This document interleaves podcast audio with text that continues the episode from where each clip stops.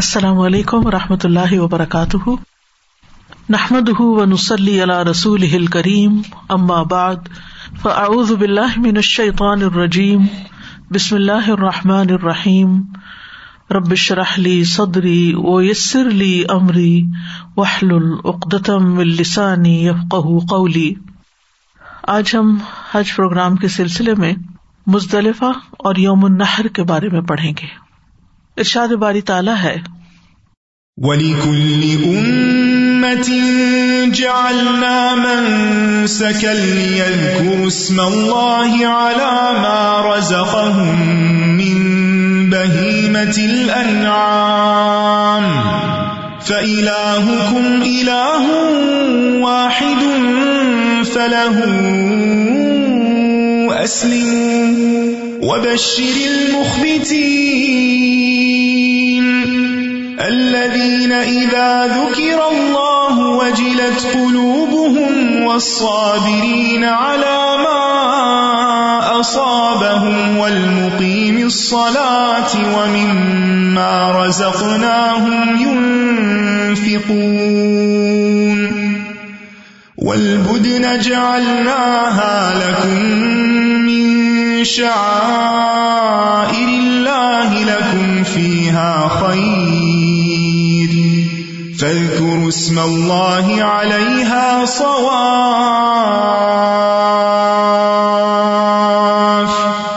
فإذا وجبت جنوبها فكلوا منها وأطعموا القانع والمعتر. كذلك سخرناها لكم لعلكم تشكرون. لن ينال الله لحومها ولا دماؤها ولكن يناله التقوى منكم. كذلك سخرها لكم لتكبروا الله على ما هداكم. وبشر المحسنين. اور ہر امت کے لیے ہم نے قربانی کا ایک طریقہ مقرر کیا ہے تاکہ وہ ان مویشی قسم کے چوپایوں پر اللہ کا نام لے، جو اس نے انہیں بطور رسک دیے ہیں۔ بس تمہارا اللہ ایک ہی الہ ہے، تو اسی کے لیے تم فرما بردار ہو جاؤ اور آجزی کرنے والوں کو خوشخبری سنا دیجیے وہ لوگ کہ جب اللہ کا ذکر کیا جاتا ہے تو ان کے دل کانپ اٹھتے ہیں اور جب انہیں کوئی مصیبت پہنچتی ہے، اس پر صبر کرتے ہیں اور نماز قائم کرتے ہیں اور جو رسک ہم نے انہیں دیا، اس میں سے وہ خرچ کرتے ہیں۔ اور قربانی کے اونٹ، ہم نے انہیں تمہارے لیے اللہ کی نشانیاں بنایا ہے۔ ان میں تمہارے لیے بہت بھلائی ہے۔ بس صف بستہ کھڑا کر کے ان پر اللہ کا نام لو۔ پھر جب ان کے پہلو زمین پر گر پڑے تو ان میں سے خود بھی کھاؤ۔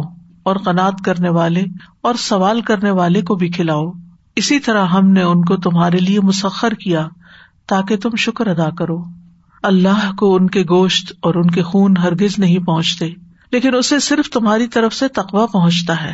اسی طرح اس نے انہیں تمہارے لیے مسخر کیا ہے تاکہ تم اللہ کی بڑائی بیان کرو۔ اس طریقے پر جو اس نے تمہیں ہدایت دی اور نیکی کرنے والوں کو خوشخبری سنا دیجیے یہ آیات سورت الحج میں آئی ہیں۔ ان آیات میں اللہ سبحان تعالیٰ نے حج کے مناسب کا ذکر کرنے کے بعد قربانی کے احکام ذکر کیے ہیں، جو یوم النحر کو ہوتی ہے۔ اور حج کے علاوہ بھی ہم بڑی عید پر جو قربانیاں کرتے ہیں، ان سے متعلق احکامات بھی ہیں۔ اس سے پچھلی آیت میں اللہ تعالیٰ نے قربانی کے جانوروں کے بارے میں فرمایا تھا، لکم فی ہا منافع الا اجل مسمہ فم محلہ ال البیت العتیق۔ تمہارے لیے ان میں ایک مقرر وقت تک کئی فائدے ہیں۔ پھر ان کے حلال ہونے کی جگہ اس قدیم گھر کی طرف ہے۔ یعنی قربانی کے جانوروں سے فائدے حاصل کرنا جائز ہے جب تک وہ کعبہ نہ پہنچ جائیں۔ مثلاً بوقت ضرورت اونٹ پر سوار ہونا، چاہے وہ ہدی کا اونٹ ہو، ان کا دودھ دوہنا، ان کی اون حاصل کرنا، ان سے نسل چلانا وغیرہ۔ یعنی جو بھی ضرورت کے فائدوں کی چیز ہو ان سے حاصل کی جا سکتی جب تک کہ وہ قربان گاہ تک نہ پہنچ جائیں۔ اس کے بعد اللہ سبحان تعالیٰ نے ان آیات میں یہ بتایا کہ قربانی پیش کرنا تمام امبیا کی شریعتوں میں ایک لازمی جز رہا ہے۔ یعنی یہ چیز صرف محمد صلی اللہ علیہ وسلم یا آپ کے امتیوں ہی کے لیے نہیں ہے، بلکہ پچھلی شریعتوں میں بھی قربانی کرنے کا طریقہ رہا ہے۔ ہاں اس کی تفصیلات اور جزیات میں فرق ضرور ہے، لیکن قربانی بطور عبادت ہر شریعت کا حصہ رہی ہے۔ اور اس میں حاجی اور غیر حاجی کی کوئی قید نہیں۔ قربانی حاجی کے لیے بھی ہے اور قربانی حج پہ نہ جانے والوں کے لیے بھی ہے۔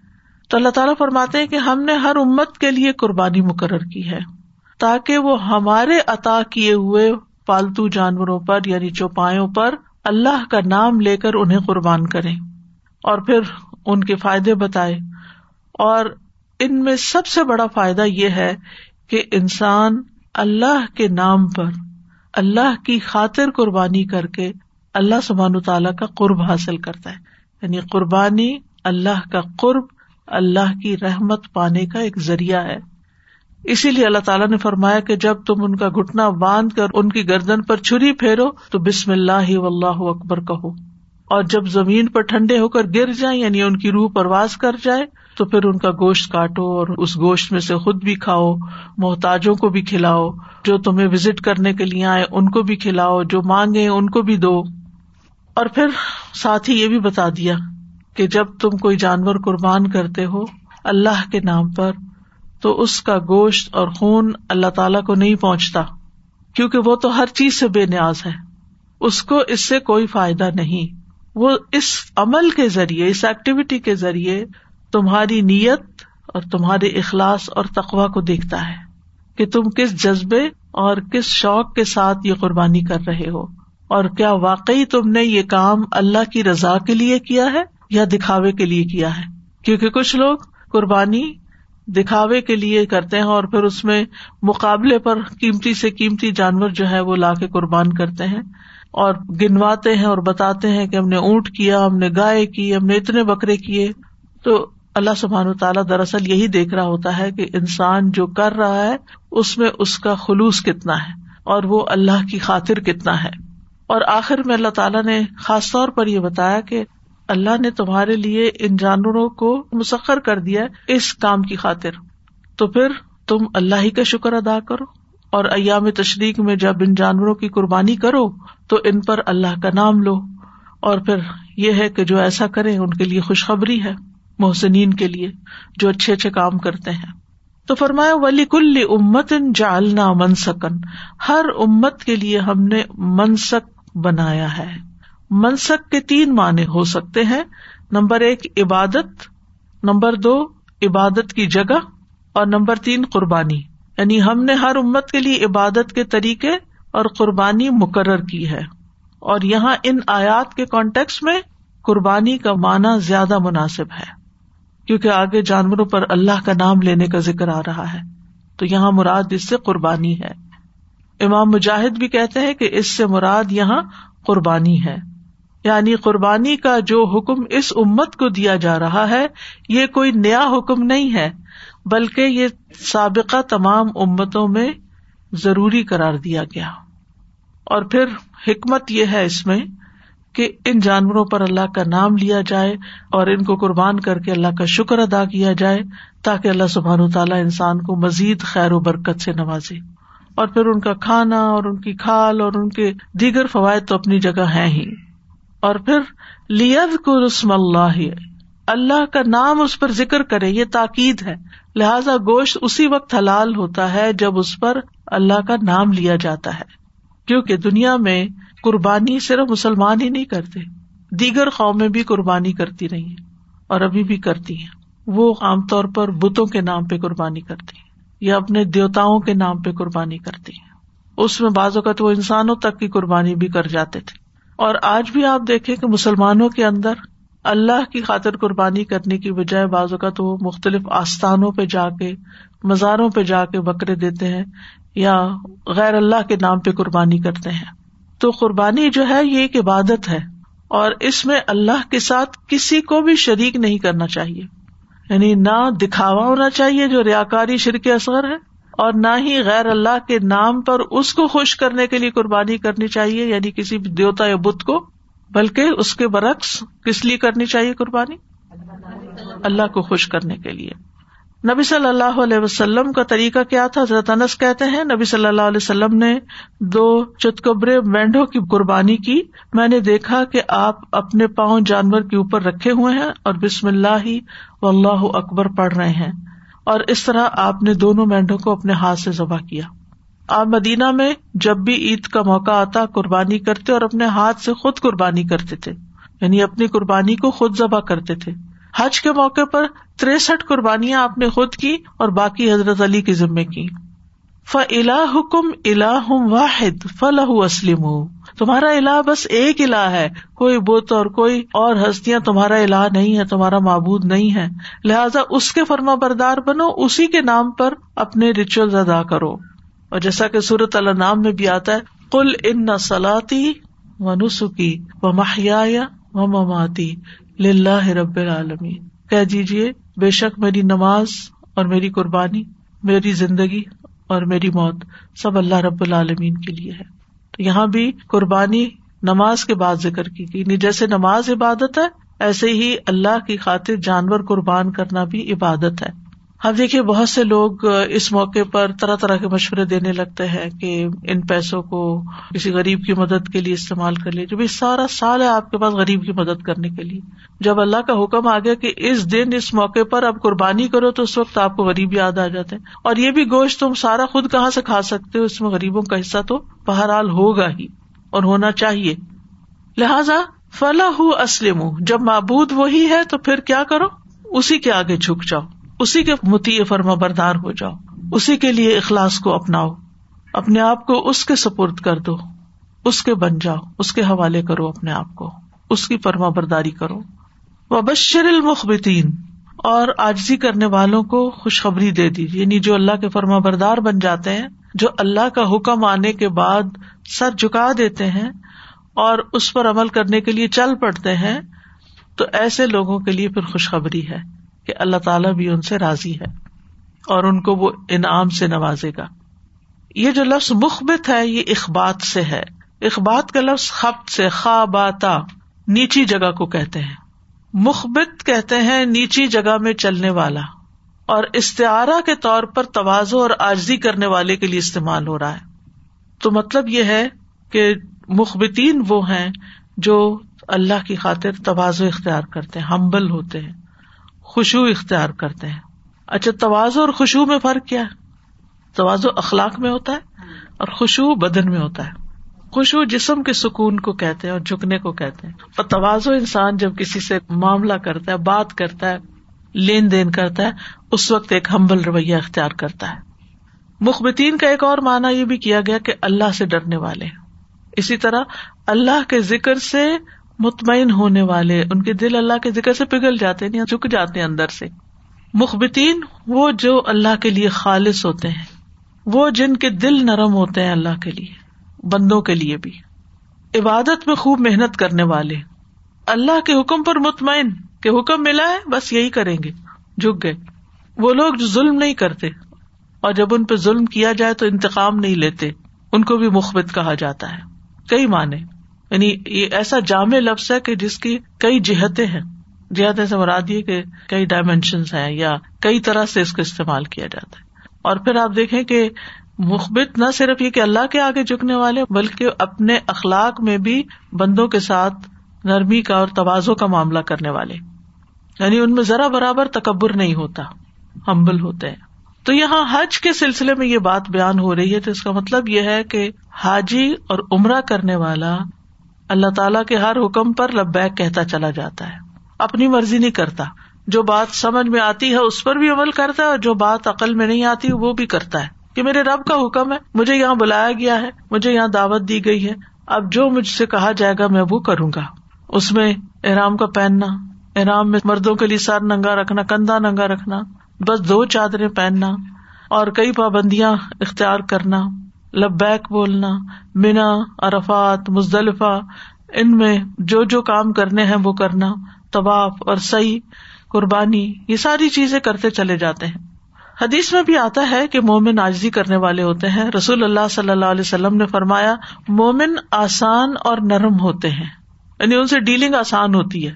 اس مانوس اونٹ کی طرح کہ اگر اس کو اپنے پیچھے چلایا جائے تو متی ہو کر چلتا آتا ہے۔ اور اگر اس کو پیچھے سے ہانکا جائے تو آگے چلتا جاتا ہے۔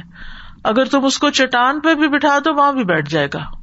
حالانکہ آپ دیکھیں کہ اونٹ کتنا مضبوط اور کتنا قبی جانور ہے، کتنا اونچا، لمبا اور کتنا اسٹرانگ لیکن انسان کے آگے کتنا امبل ہے کہ ایک بچہ بھی اگر اس کو چلائے تو اس کے پیچھے چل پڑتا ہے۔ اس کے مقابلے میں بھیڑیا وزن میں بھی کم ہے سائز میں بھی کم ہے، لیکن آپ اس کو کنٹرول نہیں کر سکتے۔ وہ آپ کے لیے مسخر نہیں کیا گیا۔ تو یہ اللہ کی نشانیوں میں سے ہے۔ گائے اور بھینس کو دیکھے کتنی وزنی اور باری ہوتی ہے لیکن پھر کس طرح انسان ان کا دودھ دو لیتا ہے؟ ان کو چلا لیتا ہے بعض اوقات وہ ان سے سواری بار برداری کا بھی کام لیتا ہے جو بیل ہوتے ہیں۔ تو وہ انسان کے بس میں ہے، قابو میں ہے۔ اس کے برعکس آپ دیکھیں کہ شیر ہو، چیتا ہو، بھلا ان کو قابو تو کرے کتنا مشکل کام ہے۔ تو اللہ کے محبوب بندے جو ہیں، وہ ایمان میں اسٹرانگ ہوتے ہیں لیکن ہمبل ہوتے ہیں۔ ایک اور حدیث میں آتا ہے، بلا شبہ اہل زمین میں سے اللہ کے کچھ برتن ہیں اور تمہارے رب کے برتن اس کے نیک لوگوں کے دل ہیں اور ان میں سے اسے سب سے زیادہ پسندیدہ وہ ہیں جو نرمی کرنے والے اور شفقت کرنے والے ہیں یعنی انسان۔ معاذ بن جبل کہتے ہیں، بندہ اس وقت تک ایمان کی چوٹی تک نہیں پہنچ سکتا جب تک انکساری اسے بلند مرتبے سے زیادہ عزیز نہ ہو جائے۔ منکسر المزاج رہنا اس کو زیادہ اچھا لگتا ہے، بجائے اس کے کہ وہ اکڑ کے رہے۔ اور دنیا کا تھوڑا ساز و سامان اسے زیادہ محبوب نہ ہو جائے۔ اور جن لوگوں سے محبت اور نفرت کرتا ہے، وہ ان سے حق کے مطابق ہی محبت اور نفرت کرے۔ یعنی جتنا جس کا حق ہو، اتنی ہی اس سے محبت کرے۔ اور جتنی جس سے نفرت کرنی چاہیے، بس اتنی کرے۔ اور جس سے نہیں کرنی چاہیے، اس سے نہ کرے۔ اور لوگوں کے لیے اسی طرح فیصلہ کرے جس طرح وہ اپنی ذات اور اپنے گھر والوں کے لیے فیصلہ کرتا ہے۔ رسول اللہ صلی اللہ علیہ وسلم نے فرمایا، کیا میں تم لوگوں کو ایسے شخص کے متعلق نہ بتاؤں جس پر دوزک کی آگ حرام ہے اور وہ آگ پر حرام ہے؟ ہر وہ شخص جو قریب رہنے والا ہے، نرم ہے اور آسان ہے۔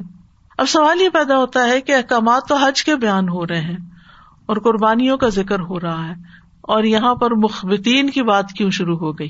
کیونکہ حج کے موقع پر اس نرمی آجزی اور ایک دوسرے کا خیال رکھنے کی سب سے زیادہ ضرورت ہوتی ہے۔ کیونکہ وہاں انسان تھکا بھی ہوتا ہے اور بہت سے اس کے اوپر کرنے والے کام بھی ہوتے ہیں اور بعض اوقات انسان کا مزاج اس تھکاوٹ کی وجہ سے چچڑا ہو جاتا ہے۔ آپ نے دیکھا ہوگا کہ جیسے روزے میں بعض اوقات بھوک کی وجہ سے غصہ سا آ جاتا ہے یا چڑچڑا پن آ جاتا ہے۔ اسی طرح حج اور عمرے پر این ممکن ہے کہ انسان کے اندر تھکاوٹ اور بھوک اور سفر اور گرمی اور پسینے اور ان ساری پریشانیوں کی وجہ سے اس کے اندر ایک چڑچڑا پن آ جائے اور پھر وہ اپنے ساتھیوں اور اپنے دوستوں اور اپنے ساتھ والے لوگوں کو تکلیف دینا شروع کر دے۔ اس لیے اس وقت اپنے آپ کو کنٹرول کرنا اور مخبت بننا یہ انتہائی ضروری ہے۔ مخبتین کی مزید علامات بتا دی گئی اللہ ذکر اللہ وجلت قلوب ہوں کہ جب ان کے سامنے اللہ کا ذکر کیا جاتا تو ان کے دل کانپ اٹھتے ہیں۔ یعنی اللہ کے ذکر پر پتھر کا ٹکڑا بن کے نہیں بیٹھے رہتے، بلکہ ان کے دل پگل جاتے ہیں۔ اور صابرین علامہ اصابہم، اللہ کے راستے میں انہیں جو تکلیفیں پہنچتی ہیں ان پر صبر کرتے ہیں، مصیبت پر صبر کرتے ہیں۔ یعنی حج کا سفر بھی اللہ کے راستے کا سفر ہے۔ اس میں جو تکلیفیں ان کو آتی ہیں اس پر صبر کرتے ہیں۔ ول مقیم سلاد اور نماز قائم کرتے ہیں۔ کیونکہ بعض اوقات تھکاوٹ کی وجہ سے ایک نماز کے بعد دوسری نماز کے لیے اٹھنا بہت مشکل ہو جاتا ہے۔ اگر آپ آدھی رات تک طواف کرتے رہے ہیں اور نماز پڑھتے رہے ہیں، اور بعض اوقات لوگ تحجد بھی پڑھ رہے ہوتے ہیں، تو این فجر کے وقت ان کی آنکھ لگ جاتی ہے۔ وہی حرم میں ہی سو جاتے ہیں وزو نہیں رہتا، نماز میں شریک نہیں ہو سکتے۔ تو وہ اپنی نمازوں کی حفاظت کرتے ہیں۔ یعنی سب سے زیادہ جس نماز کا ثواب اور اجر ہے، وہ فرض نماز ہے۔ اور پھر جماعت کے ساتھ، اور پھر مسجد الحرام میں امام کے پیچھے۔ ویسے تو حرم میں کہیں بھی آپ پڑھے لاکھ نمازیں مل جائیں، مگر امام کے پیچھے پڑھنے کا ثواب، پھر وہ ستائیس گنا زیادہ ہو جاتا ہے۔ تو ایک لاکھ ستائیس لاکھ بن گیا۔ تو بہت سے مرد حضرات بھی کیا کرتے ہیں کہ وہ رات حرم میں گزار کے دن کو ظہر کی اثر کی نماز گھر پہ پڑھ کے پھر شام سے لے کے پھر ساری رات وہاں فجر پڑھ کے پھر آتے ہیں یا اشراق پڑھ کے۔ تو بہتر یہ کہ ٹائم ٹیبل ایسا بنایا جائے کہ جس میں انسان کچھ عبادت دن کے وقت کرے اور کچھ رات کے وقت کرے، کچھ آرام دن کے وقت کرے اور کچھ رات کے وقت کرے۔ فرض نمازوں کو میک شور کرے کہ وہ امام کے پیچھے جماعت کے ساتھ ہی پڑھ رہا ہے، اس میں کوتا ہی نہ کرے۔ ہاں عورتوں کے لیے رخصت ہے۔ عورتیں جہاں ٹھہری ہوئی ہیں وہاں پڑھ سکتی ہیں، لیکن مردوں کے لیے جماعت کی نماز لازم ہے۔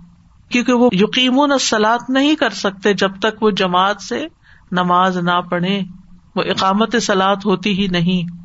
تو اس لیے ہمیں چیزوں کو پرائرٹائز کرنا چاہیے کہ زیادہ افضل کیا ہے۔ وہ مما رزق نہ ہم یون فکون اور اس میں سے جو ہم نے انہیں رسک دیا، وہ خرچ کرتے ہیں۔ یعنی حج کے راستے میں اپنے اوپر بھی خرچ کرتے ہیں اور اپنے ساتھیوں پر بھی خرچ کرتے ہیں۔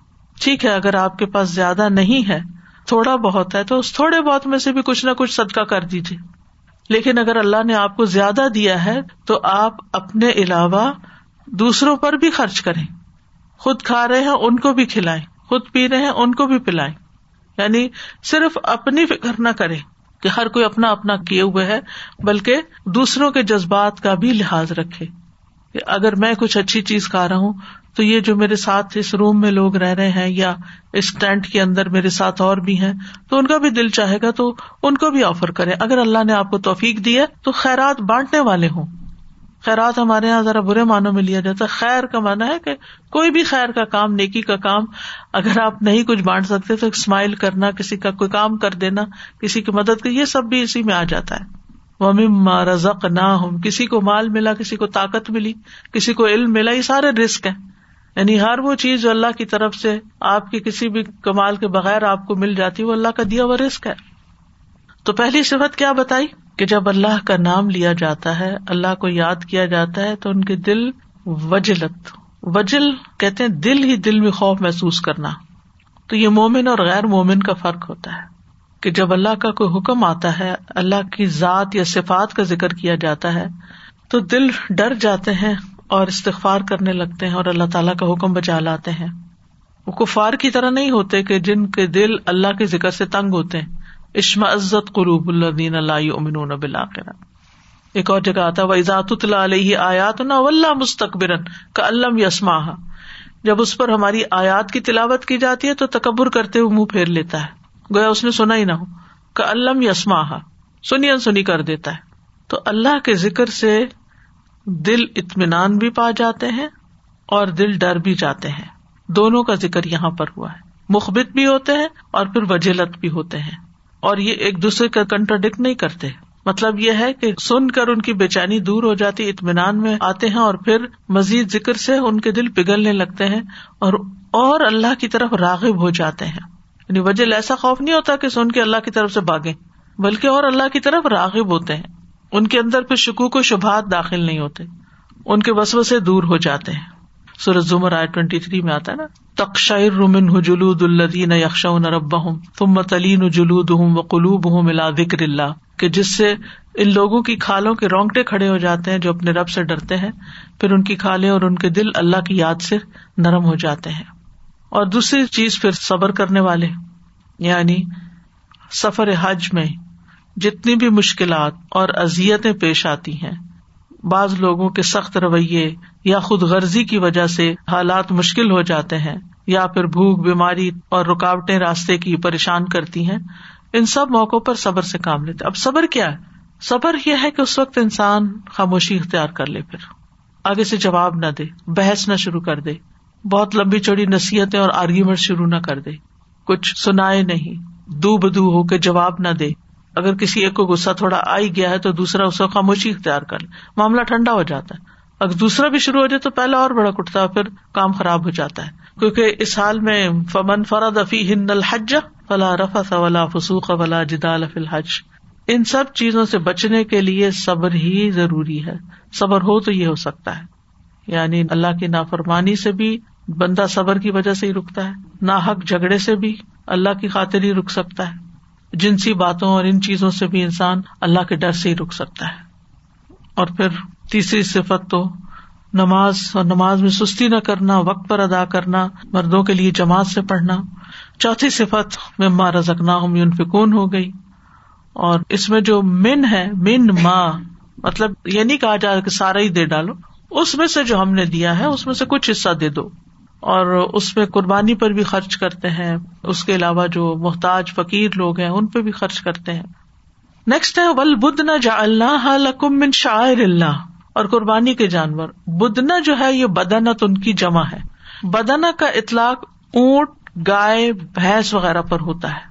زیادہ استعمال اونٹوں پر ہوتا ہے، جن کی جسامت بڑی ہوتی ہے۔ اس وجہ سے ان کو بدنا کھا جاتے یعنی بدن والے، موٹے تازے۔ یہاں فرمایا کہ یہ اللہ کے شاعر میں سے، شاعر شاعرہ کی جمع ہے نا، وہ نشان جو نظر آتے ہیں۔ یعنی نظر آنے والی نشانیاں ہیں۔ اور پیچھے آپ کو بہت ڈیٹیل سے میں ایکسپلین کر چکی ہوں کہ اشعار کہتے ہیں، قربانی کے جانور کے جسم پر کٹ لگا کر اس کا خون اس کے جسم پر ملنے کو، کہ جس سے وہ پہچانا جاتا ہے کہ قربانی کا جانور ہے۔ لکھم فی ہا خیر، تمہارے لیے ان میں خیر ہی خیر ہے، بڑی خیر ہے۔ خیر النکرا بڑی خیر ہے۔ یعنی ان جانوروں کے بہت سے فائدے ہیں۔ خا سواری ہو یا بار برداری ہو یا دودھ ہو یا اون ہو یا بچے ہو یا کھالے ہو یا ہڈیاں ہو یا گوشت ہو یا چربی ہو یو نیم اٹ بے شمار فائدے ہیں تمہارے لیے ان میں۔ اللہ نے اس طرح ان کو تمہارے لیے بنایا اور پیدا کیا۔ اور جب تم انہیں قربان کرتے ہو، دنیا کے فائدے تو اٹھاتے ہوئے ہو۔ اس قربانی کی وجہ سے آخرت میں بہت بڑا اجر اپنے لیے سمیٹ لیتے ہو۔ یعنی دونوں چیزوں کو مد نظر رکھا جائے۔ فت قرسم اللہ علیہ ثواف اب ان پر اللہ کا نام لو ثواف یعنی کھڑا کر کے، قطار میں، صف۔ ذبح کرتے وقت ان پر بسم اللہ پڑھو۔ اب بار بار اللہ کے نام کا ذکر کیا جا رہا ہے۔ ویسے بھی آپ کو معلوم ہے، حج اور عمرے کا سفر تو ہے ہی اللہ کی یاد کے لیے، اور خصوصاً یہ یام تشریق اور یوم النحر جس میں قربانیاں کی جائیں گی۔ ثواف جو ہے، یہ صافت ان کی جمع ہے۔ اور صف کا مانا ہوتا ہے قطار۔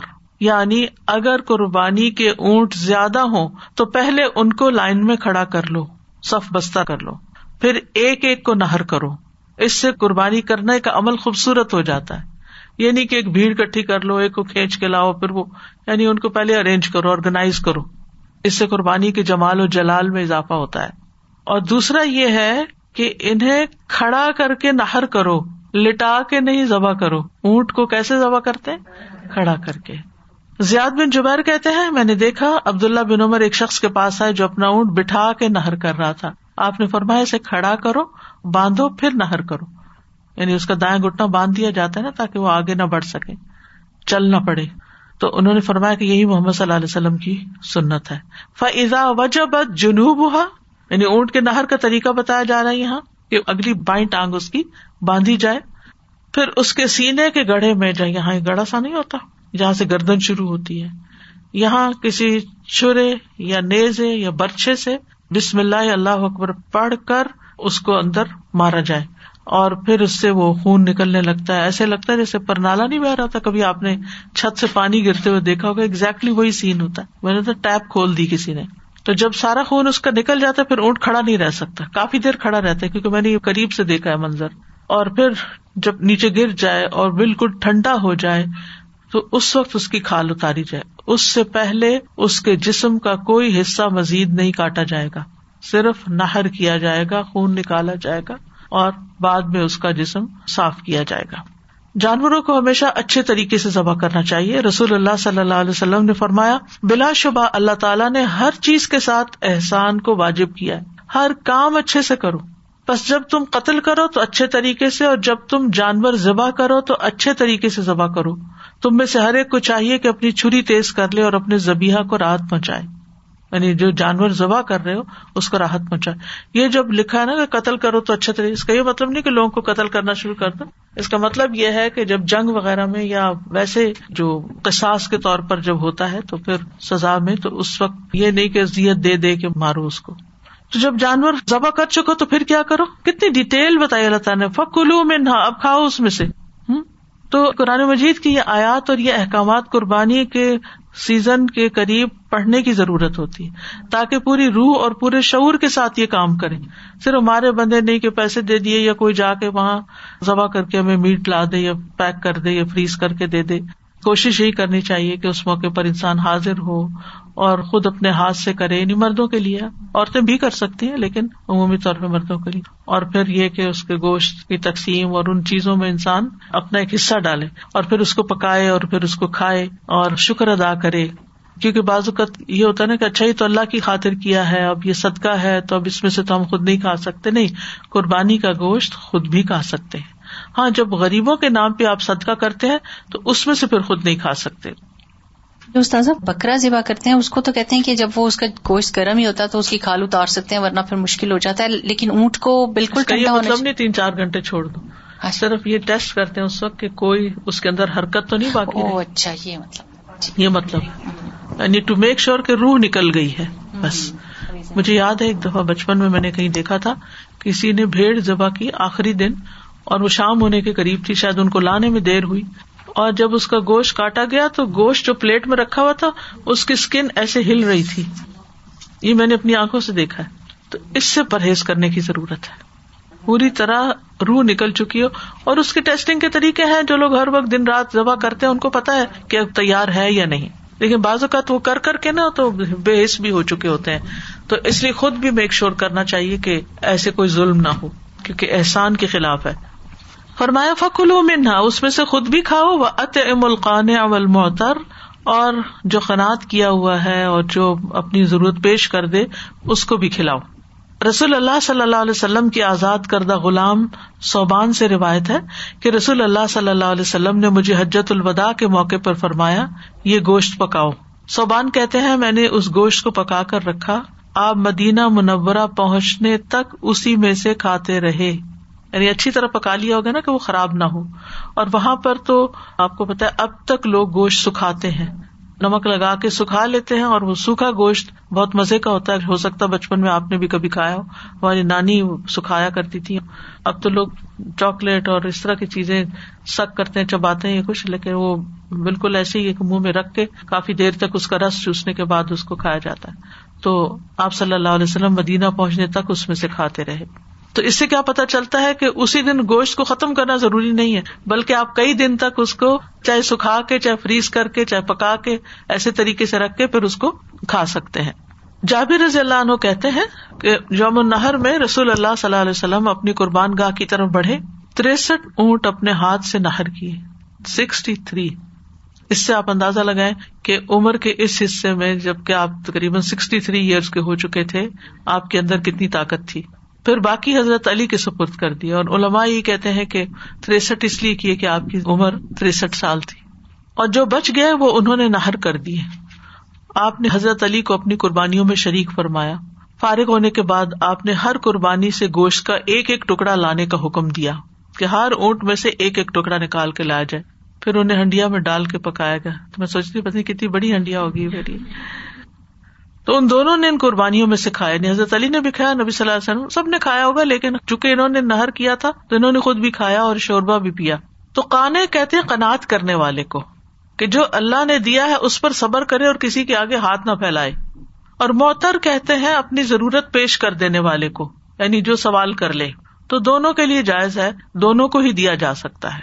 یعنی قربانی کے گوشت میں سب کا حصہ ہے، اپنا بھی، حاجت مندوں کا بھی۔ ایک وہ جو بہت صابر و شاکر ہے اور ضرورت مند ہوتے ہوئے بھی سوال نہیں کرتے اور لوگوں کو ان کی ضرورت کا پتا بھی نہیں چلتا۔ اور دوسرے وہ جو ضروریات سے مجبور ہو کر لوگوں سے سوال کرنے لگتے ہیں۔ تو اللہ تعالیٰ نے دونوں کا ذکر کر دیا کہ دونوں کو دیا جا سکتا ہے۔ رسول اللہ صلی اللہ علیہ وسلم نے فرمایا فکلو و دخیرو و تصدقو خود کھاؤ، ذخیرہ کر لو اور صدقہ کر لو۔ یعنی تینوں کام کر سکتے ہو۔ پھر اس گوشت کو خود تقسیم کیا جائے۔ ایک شخص مینا کے میدان میں نبی صلی اللہ علیہ وسلم کے پاس حاضر ہوئے۔ اس وقت نبی صلی اللہ علیہ وسلم قربانی کا گوشت تقسیم کر رہے تھے یعنی آپ خود اس کام پر لگے ہوئے تھے۔ آگے فرمایا کدالی کا سخر نہ تشکرون اس طرح ہم نے ان جانوروں کو تمہارے لیے مسخر کیا تاکہ تم شکر ادا کرو۔ یعنی اتنے بڑے بڑے کبھی ہے کل اونٹ، بیل، جو طاقت میں تم سے کئی زیادہ ہے، تمہارے تابے کر دیے۔ وہ سرینڈر کیے میں تمہارے سامنے۔ تم اپنے آپ کو اللہ کے تابے کرو، جبکہ تم اس سے بھاگ نہیں سکتے، اللہ کو آجز نہیں کر سکتے۔ یہ جانور تو تمہیں آجز بھی کر سکتے ہیں۔ تو مطلب یہ ہے کہ جو فائدہ اٹھانا چاہو، ان سے اٹھاؤ، لیکن اس کے بعد یہ ہے کہ اللہ کا شکر ادا کرو۔ آخر میں فرمایا لئی انال اللہ محا ولا دما اہا ولا کہ انال تقوا من کم اللہ تعالیٰ کو ان جانوروں کا گوشت اور خون نہیں پہنچتا، لیکن اس کو تقوا پہنچتا ہے۔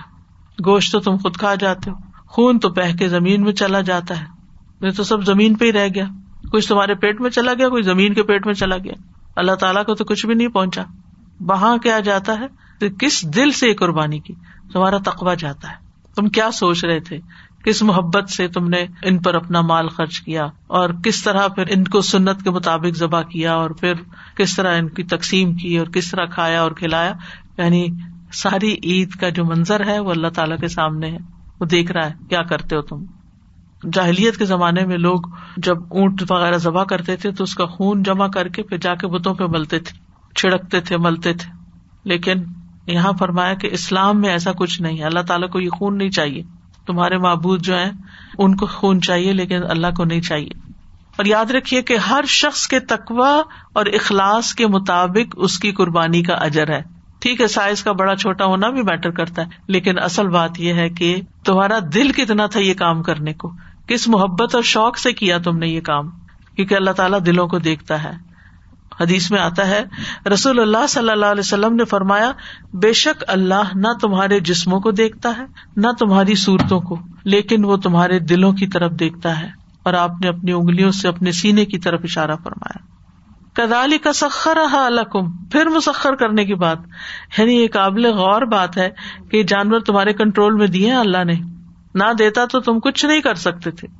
لتکبر اللہ علامہ ہدا کم رمضان کے روزے رکھنے کے بعد بھی کیا ہے؟ تقبیرات اللہ کی بڑائی بیان کرو۔ اس پر جو اس نے تمہیں ہدایت دی۔ تمہیں سارے طریقے سکھا دیے۔ کیا کرنا ہے؟ کب کرنا ہے؟ کیسے کرنا ہے؟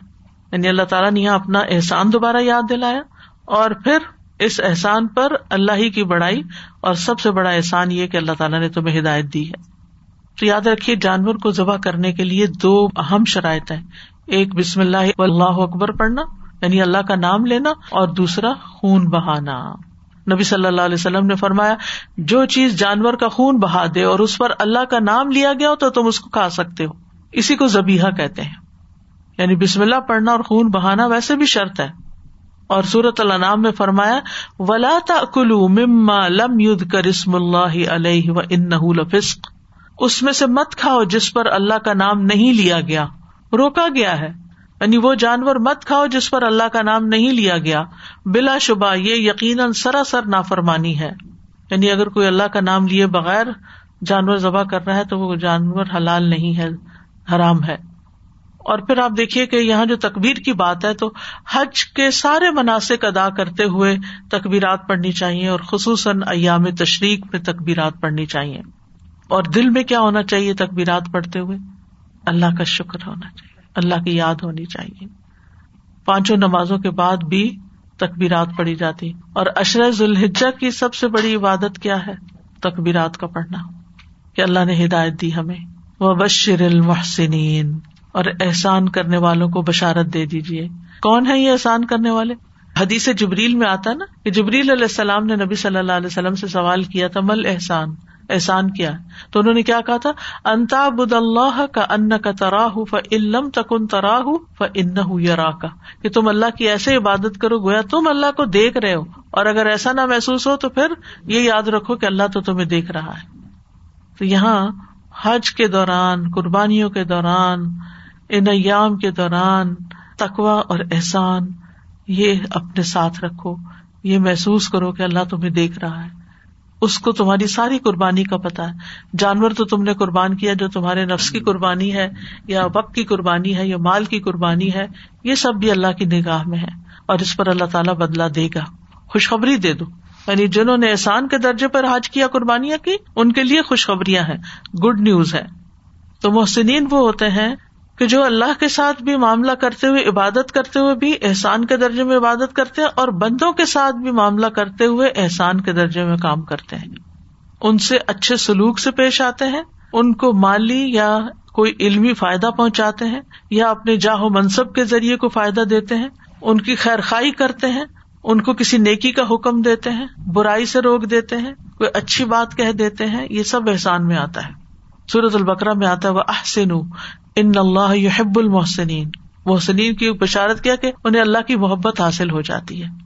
اور حل جزا الحسان اللہ احسان یعنی تم نیکی کرو گے تو تمہارے ساتھ بھی اللہ تعالیٰ احسان کا معاملہ فرمائیں گے۔ وسا نزید المحسنین۔ اور احسان کیا ہوتا ہے؟ کسی کے حق سے زیادہ اس کو دینا۔ یعنی تمہیں بہت کچھ ملے گا۔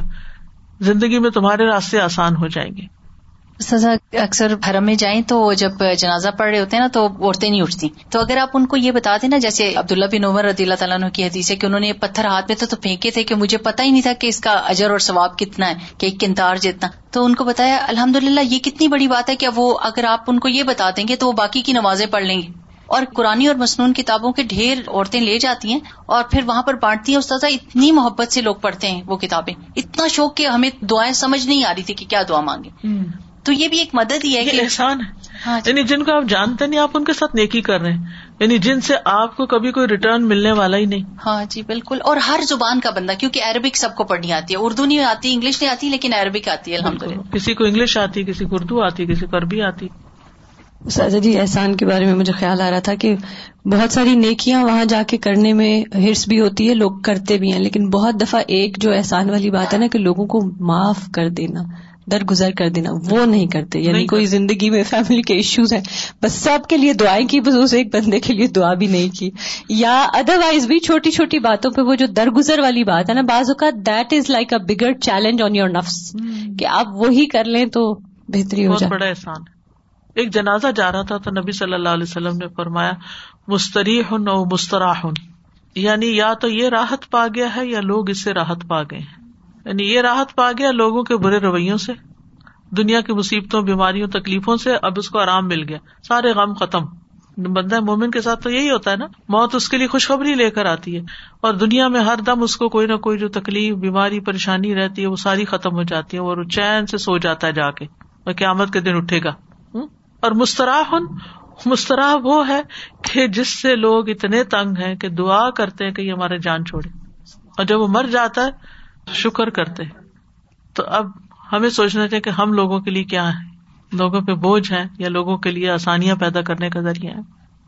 ہم واپس آ رہے تھے، کینیڈا واپسی کا رستہ تھا تو ایک جہاز میں آنا تھا سب لوگوں نے۔ ہمارا گروپ تھا، لیکن استاذہ جو بحث مباحثہ تھا۔ آپس میں۔ ایک جہاز میں لائن میں لگے ہوئے میرے سے پہلے یہ کیوں چلا گیا اور میں پیچھے کیوں؟ اور میں کہہ رہی تھی کہ اس میں لڑنے کی بات ہے تھوڑی دیر تھوڑی جانا۔ تھوڑی دیر کے بعد سارے اسی جہاز میں بیٹھے ہوئے تھے۔ لیکن وہ ایک فتنے میں پڑ گئے۔ نہ صرف یہ کہ اندر جاتے ہوئے فتنے میں لوگ پڑتے ہیں اللہ رحم کرے۔ جس جہاز میں مسلمانوں کی اکثریت ہوتی ہے وہ جہاز ابھی رکتا نہیں کہ کیبنس کھلنے لگتے ہیں۔ مجھے سمجھ نہیں آتی کہ اتنی جلدی کس بات کی ہے کس بات کی جلدی گھر ہی جانا نا۔ اور شوق سے گھر سے نکلے تھے سیر کرنے۔ وہ منع کر رہے ہوتے اور یقین کر ایک دفعہ میرے سر پہ کوئی چیز آ کے لگی۔ یعنی اتنا ڈینجرس ہے کہ جہاز ابھی ڈول رہا ہے، موڑ کاٹ رہا ہے، پارک کر رہا ہے، جو بھی۔ لیکن یہ کہ لوگوں کو سمجھ نہیں آتی۔ ٹھیک ہے، اگر آپ کو فکر آپ نظر رکھیں کہ کوئی اور آپ کا ملتا جلتا غلطی سے نہ لے جائے، لیکن یہ کہ اور دوسروں پہ شک کرنے کی وجہ بہتر ہے اپنی نشانیاں لگا کے جائیں، کچھ ربن وبن باندھ کے جائیں پتا چلے، کیونکہ بازو کے سوٹ کیسز اب بالکل ایک جیسے ہوتے ہیں اور کوئی فرق نہیں ہوتا اور ایسی غلطیاں ہوتی بھی ہیں اور آپ کے علم میں بھی ہوگی کہ وہ کسی اور کا بیگ اٹھا لائے اور پھر پیسنجر ملا بھی نہ۔ تو یہ چیزیں ہوتی ہیں تو پھر اس کا بندوبست انسان پہلے سے جائے۔ اللہ نے عقل کس لیے دی ہے کہ ایسی چیزوں سے بجائے اس کو پریشانی کرنے کے پہلے سے انتظام کرے؟ زیادہ میرا بھی اپنا ایکسپیرینس ہے کہ میں یہی کہتی ہوں کہ جب حج کی جو ٹریننگ ہو رہی ہوتی ہے نا تو مسافروں کو سفر کی ٹریننگ بھی ضرور دینی چاہیے جو جہاز میں بیٹھ مینر سکھانے چاہیے۔ لٹرلی محسنین میں یہ سب شامل ہو سکتا ہے۔ اگر صرف حج کا ٹاپک آپ محسنین رکھ لینا تو اس آج سے ہی پتہ چلتا ہے کہ قربانی تمام شریعتوں میں رہی ہے اور تمام شریعتوں کے اصول ایک جیسے ہیں۔ اگرچہ اقسام مختلف ہیں اور پھر یہ کہ قربانی کے ذریعے اللہ کا قرب حاصل کرنا مقصود ہے۔ اور ان جانوروں پر اللہ کا نام لینا چاہیے اور یہ ذبح ایک عبادت ہے یعنی اس کو عبادت سمجھ کے کرنا چاہیے اور قربانی کے جانوروں کو بہیمت الانام ہونا چاہیے، مویشی ہونا چاہیے یعنی جو مقرر کیے گئے وہی قربانی کرنے ہوں گے۔ یعنی اگر آپ ایک بکرے کی جگہ بیس مرغیاں ذبح کرتے ہیں تو وہ قربانی آپ کی نہیں ہوگی۔ پھر یہ کہ قربانی کے وقت اللہ کا نام لینا واجب ہے اور جو بندہ آجزی کی صفت سے متصف ہے، وہ خوشخبری کا مستحق ہے۔ اور کسی حالت میں بھی نماز سے قافل نہیں ہونا چاہیے۔ قربانی میں سے خود بھی کھانا چاہیے اور دوسروں کو بھی کھلانا چاہیے۔ قربانی اللہ کی رضا کے لیے کرنی چاہیے، اخلاص کے ساتھ کرنی چاہیے اور ہر ہر موقع پر احسان کا رویہ اختیار کرنا چاہیے۔ کیونکہ محسن جو ہے، وہی کچھ کما کے آتا ہے۔ اب کچھ احکامات حج سے متعلق مزدلفہ، کل ہم نے ارفا پہ ختم کیا تھا۔ تو غروبی آفتاب کے بعد نماز مغرب ادا کیے بغیر ارفات سے مزدلفہ کی طرف روانہ ہوا جاتا ہے۔ نبی صلی اللہ علیہ وسلم نے ارفا میں وقوف کیا حتیٰ کہ سورج غروب ہو گیا اور ٹکیا کے غائب ہو جانے کے بعد کچھ زردی بھی ختم ہو گئی۔ پھر آپ نے اسامہ بن زید کو اپنے پیچھے بٹھا لیا اور رسول اللہ صلی اللہ علیہ وسلم ارفات سے چل پڑے۔ ٹھیک ہے؟ یعنی نہ صرف یہ کہ سورج غروب ہوا بلکہ تھوڑی زردی بھی کم ہوئی تو پھر آپ نکلے عرفات سے۔ اس سے پہلے نہیں نکلنا چاہیے۔ حضرت علی سے روایت ہے کہ آپ صلی اللہ علیہ وسلم عرفات سے سورج غروب ہونے کے بعد روانہ ہوئے۔ بلال بن روا سے روایت ہے، نبی صلی اللہ علیہ وسلم نے مزدلفہ کی صبح ان سے فرمایا، اے بلال لوگوں کو خاموش کراؤ پھر فرمایا، بے شک اللہ نے تمہارے اس مزدلفہ میں تم پر احسان فرمایا ہے کہ تمہارے نیکوکاروں کی وجہ سے تمہارے گناگاروں کو بھی بخش دیا جاتا ہے اور تمہارے نیکوکاروں نے جو مانگا انہیں عطا کر دیا گیا۔ یعنی یہاں پر گناہوں کی بخش ہوتی ہے، جو رات مزدلفہ میں گزاری جاتی ہے، اور گناہوں کی بخش بھی ہوتی ہے اور دعائیں بھی قبول ہوتی ہیں، جو دل ہی دل میں انسان مانگ رہا ہوتا ہے۔ اطمینان اور وقار کے ساتھ مزدلفہ کی طرف جانا چاہیے۔ حضرت ابن عباس کہتے ہیں کہ رسول اللہ صلی اللہ علیہ وسلم عرفات سے اطمینان اور سکون کے ساتھ چلے۔ کوئی جلدی نہیں مچائی۔ جب آپ جا رہے تھے تو آپ نے اپنے پیچھے بہت شور و غل اور اونٹوں کو مارنے کی آوازیں سنی۔ تو آپ نے ان کی طرف اپنے کوڑے سے اشارہ کیا اور فرمایا لوگوں اطمینان اختیار کرو۔ اس لیے کہ اونٹوں کا دوڑانا کوئی نیکی نہیں ہے۔ تو اسی طرح کار ہو، بس ہو، کچھ بھی ہو۔ حضرت علی کہتے ہیں، آپ اسامہ رضی اللہ عنہ کو اپنے پیچھے سوار کر کے چلے، پھر آپ اپنی اونٹنی پر درمیانی چال سے روانہ ہوئے۔ لوگ دائیں بائیں اونٹوں کو مار رہے تھے، آپ ان کی طرف متوجہ ہوتے تھے اور فرما رہے تھے، اے لوگوں سکون کے ساتھ، اے لوگوں سکون کے ساتھ۔ سکینت الناس، یہ آپ کے الفاظ تھے۔ لیکن جب آپ وسیع میدان کوئی پاتے، کھلی جگہ پاتے جہاں پر کوئی ایسی پریشانی کسی کے لیے، تو پھر آپ اونٹ کو تیز بھی کر لیتے تھے۔ اس راستے میں تلبیہ پکارنا چاہیے۔ عبد الرحمان بن یزید سے روایت ہے کہ عبد اللہ رضی اللہ عنہ جس وقت مزدلفہ سے واپس ہوئے تو تلبیہ پڑھتے رہے۔ لوگ کہنے لگے کہ کیا یہ دیہاتی آدمی ہے؟ حضرت عبداللہ نے فرمایا، کیا لوگ بھول گئے ہیں یا گمراہ ہو گئے میں نے اس ذات سے سنا جس پر سورت البقرا نازل کی گئی۔ وہ اس جگہ فرما رہے تھے، لبیک اللہ لبیک۔ یعنی نبی صلی اللہ علیہ وسلم اس راستے میں تلبیہ پڑھ رہے تھے۔ اور ایک اور روایت میں بھی آتا ہے کہ جمرہ اقبا کی رمی تک آپ تلبیہ کہتے رہے یعنی اگلے دن بھی صبح۔ مزدلفہ سارا ٹھہرنے کی جگہ ہے یعنی سارے کا سارا مزدلفہ وقوف کی جگہ ہے۔ اس کو مزدلفہ بھی کہا جاتا ہے اور جم بھی کہا جاتا ہے، جمع۔ مزدلفہ پہنچ کر مغرب اور عشاء کی نمازیں جمع اور کثر ادا کی جائیں گی۔ آپ نے عشاء کو جلدی کر لیا، مغرب کو تھوڑا دیر سے کر کے اکٹھا کر لیا ایک جگہ۔ اور اگلے دن فجر کی نماز اس کے وقت سے پہلے، وقت سے پہلے سے مراد یہ نہیں کہ اذان سے بھی پہلے پڑھ لی یعنی عام دنوں میں جس وقت پڑھتے تھے اس سے اور ارلی پڑھی۔ گویا اذان کے ساتھ ہی، یا وقت داخل ہونے کے ساتھ ہی۔ دونوں نمازیں ایک اذان اور دو اقامت کے ساتھ ادا کریں۔ بیچ میں وقفہ نہیں ہوگا۔ کوئی سنت نفل نہیں ہے۔ ابن عمر کہتے ہیں، مزدلفہ میں نبی صلی اللہ علیہ وسلم نے مغرب اور عشا ایک ساتھ ملا کر پڑھی تھی۔ ہر نماز الگ الگ تقبیر کے ساتھ، نہ ان دونوں کے درمیان کوئی نفل اور سنت پڑی نہ ان کے بعد۔ اس سے علماء کہتے کہ آپ نے بتر نہیں پڑے تھے اس رات۔ وہ ایک رات ہے جس میں آپ نے بتر نہیں پڑھی مزدلفہ کی رات سو کر گزاری۔ نبی صلی اللہ علیہ وسلم نے نماز عشا پڑھنے کے بعد آرام کیا طلوع فجر تک اور پھر ارلی فجر پڑھ لی۔ تو مزدلفہ میں رات کا کچھ حصہ گزارنا اور فجر پڑنا جو ہے، یہ حج کے ارکان میں سے ہے۔ رسول اللہ صلی اللہ علیہ وسلم نے فرمایا، جو شخص امام اور لوگوں کے ہمراہ مزدلفہ سے واپس ہونے تک موجود رہا، اس شخص کا حج پورا ہو گیا۔ جس نے امام اور لوگوں کے ساتھ شرکت نہیں کی، اس کا حج نہیں ہوا۔ امام سے مراد یہ کہ جیسے نبی صلی اللہ علیہ وسلم خود امام تھے یا ویسے جو لیڈر ہو، اب تو اتنا زیادہ رش ہوتا ہے تو اپنے اپنے گروپ کے ساتھ۔ اگر کوئی شخص کسی وجہ سے مزدلفہ میں رات نہیں بسر کر سکا، تو صورت میں اس کو ایک جانور کی قربانی کرنا ہوگی۔ خواتین، بچے اور کمزور بزرگ چاہیں تو آدھی رات کے بعد مینا چلے جائیں۔ خواتین، بچے اور کمزور بزرگ، چاہیں تو آدھی رات کے بعد مینا چلے جائیں۔ حضرت عائشہ کہتی ہیں کہ سودا رضی اللہ عنہا نے نبی صلی اللہ علیہ وسلم سے مزدلفہ کی رات عام لوگوں سے پہلے روانہ ہونے کی اجازت چاہی۔ عمر کی بڑی تھی، جسم کی پاری تھی، تو ان کے لیے زیادہ رکنا شاید مشکل تھا۔ آپ رضی اللہ عنہا بھاری بھرکم بدن کی عورت تھی تو آپ نے انہیں اس کی اجازت دے دی کہ وہ جا سکتی ہیں۔ عبداللہ بن عمر اپنے گھر کے کمزوروں کو پہلے ہی بھیج دیا کرتے تھے اور وہ رات ہی میں مزدلفہ میں مشر حرام کے پاس آ کر ٹہرتے اور اپنی طاقت کے مطابق اللہ کا ذکر کرتے، پھر امام کے ٹہرنے اور لوٹنے سے پہلے ہی مینا آ جاتے۔ بعض تو مینا فجر کی نماز کے وقت پہنچتے اور بعض اس کے بعد جب مینا پہنچتے تو کنکریاں مارتے۔ ابن عمر فرمایا کرتے تھے کہ رسول اللہ صلی اللہ علیہ وسلم نے ان سب لوگوں کو یہ اجازت دی ہے کہ وہ مینا میں فجر پڑھ لیں۔ کیونکہ مزدلفہ سے مینا جاتے ہیں نا، تو مینا پہنچ کے فجر پڑھ لیں مینا پہنچ کے جاتے ہی کنکریاں مار لیں، کر سکتے ہیں۔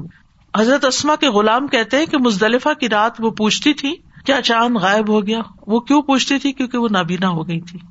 تو میں جواب دیتا کہ جی ہاں تو پھر وہ کہتی مینا چلو۔ یعنی اب ہم نکل جاتے ہیں۔ پھر ہم نکلتے مینا پہنچتے، حتیٰ کہ وہ جمرہ کو رمی کرتی۔ خواتین اور کمزوروں کو ساتھ لے جانے والے صحت مند لوگ بھی نکل سکتے ہیں کبھی لوگ بھی نکل سکتے ہیں، کیونکہ وہ ان کو سپورٹ دے رہے ہیں۔ جیسے بس ڈرائیور ہیں یا گھر کے کوئی افراد ہیں کہ جنہوں نے مریض کو لے کے جانا ہے، تو وہ بھی جلدی نکل سکتا ہے۔ اور وہ برات کو جا کے کنکریاں مار لیں تو کفایت کر جائے گا۔ لیکن دوسرے لوگوں کے لیے مزدلفہ میں نماز فجر وقت شروع ہوتے ہی ادا کرنا ہے اور پھر مشر حرام کے پاس ذکر اور دعائیں کرنا ہے۔ کیونکہ اس کا ذکر قرآن مجید میں بھی آتا ہے۔ سورج نکلنے سے پہلے وہاں سے روانگی ہے۔ یعنی سب لوگ جو سارا کراؤڈ ہے وہ بھی فجر کی نماز پڑھ کے دعائیں وغیرہ کر کے ابھی سورج نہیں نکلا ہوگا تو نکل پڑیں گے۔ مینا سے رمی کے لیے چنے کے دانے کے برابر جا کر پھر کنکریاں چننی ہوں گی اور پھر اس کے بعد اگلے دن صبح کے وقت دس تاریخ کو جو یوم النہر ہے، جمرہ اقبا کو کنکریاں ماری جائیں گی۔ مزدلفہ جاتے ہوئے اور مزدلفہ میں کچھ غلطیاں بھی سرزد ہوتی ہیں۔ بعض لوگ مزدلفہ پہنچنے سے پہلے راستے میں ہی تھک کے پڑاؤ ڈال دیتے ہیں۔ وہ میدان کے اندر نہیں پہنچتے۔ تو میک شور کریں کہ جہاں آپ ٹھہرے ہوئے ہمارے ساتھ ایک دفعہ ایسا ہوا کہ بس والے نے ایسی جگہ بس روک دی کہ جو مزدلفہ نہیں تھا یعنی اس کی باؤنڈری سے باہر۔ تو میک شور کریں کہ وہ باؤنڈری کے اندر یا اس میدان کے اندر آپ پہنچ چکے ہیں۔ بعض لوگ پیدل حج کر رہے ہوتے ہیں، وہ تھک جاتے ہیں، وہ جہاں ان کو موقع ملتا وہیں لیٹ جاتے ایسا نہیں کر سکتے۔ یعنی کہیں بھی آپ رات نہیں گزار سکتے۔ آپ کو مزدلفہ کے اندر پہنچنا ہے۔ بعض لوگ راستے میں ہی نماز پڑھ لیتے ہیں، جا کے سو جائیں گے، بس ادھر ہی پڑھ لو راستے میں، ٹائم ہو گیا۔ نہیں، مزدلفہ پہنچ کے نماز پڑھنی ہے۔ بعض لوگ اتنی لیٹ پہنچتے ہیں کہ نمازوں کے وقت ہی نکل جاتے ہیں، فجر ہو جاتی ہے۔ یعنی کئی لوگوں نے ذکر کیا ایسا کہ اتنا ٹریفک کا بلاکیج ہو گیا کہ وہ ساری رات بس میں بیٹھے رہے ایسے ہو جاتا ہے۔ پھر بس میں ہی پڑھ لینی چاہیے۔ حدود میں تو داخل ہو چکے ہوتے ہیں بعض اوقات۔ پھر وہ دم بھی دے دیں گے۔ اگر وہ مزدلفہ نہیں پہنچے رات کو۔ آپ نے کنکریوں کا کہا تھا نا کہ واپس مینا پہنچ کے وہاں سے اٹھائے مزدلفہ سے بھی لے سکتے ہیں وہاں سے بھی جی میرا ہاں جی کوئی ضروری نہیں۔ بعض لوگ نماز فجر وقت سے پہلے ہی پڑھ لیتے ہیں کہ واش روم خالی ہے جلدی سے وزو کرو نماز پڑھ لو۔ تو ایسا بھی نہیں کر سکتے۔ بعض لوگ بہت تھوڑی دیر بعد ٹچ ہی کرتے مزدلفہ کو نکل جاتے ہیں یہ بھی درست نہیں ہے۔ یہ بہت سنگین غلطی ہے۔ معذوروں کی بات اور ہے، بیماروں کی بات اور ہے، بوڑھوں کی بات اور ہے۔ لیکن جو صحیح سلامت ہے اڈلٹس ہیں، وہ ایسا نہیں کر سکتے۔ بعض لوگ مزدلفہ کی رات سوتے نہیں ہے تلاوت اور عبادت اور نوافل پڑھتے رہتے ہیں۔ یہ بھی درست نہیں ہے۔ یہ سنت کی مخالفت ہے۔ بعض لوگ مزدلفہ میں سورج نکلنے تک ٹھہرے رہتے ہیں۔ سورج نکلنے کے بعد حرکت کرتے ہیں۔ یہ بھی درست نہیں ہے۔ تو ان غلطیوں سے پرہیز کرنی چاہیے۔ اللہ سبحانہ تعالیٰ قبول کرے واخر داوانا الحمد للہ رب العالمین. سبحان اللہ و بحمد کا اشد اللہ اللہ اللہ انت استخر کا و اطوب السلام علیکم و رحمۃ اللہ وبرکاتہ.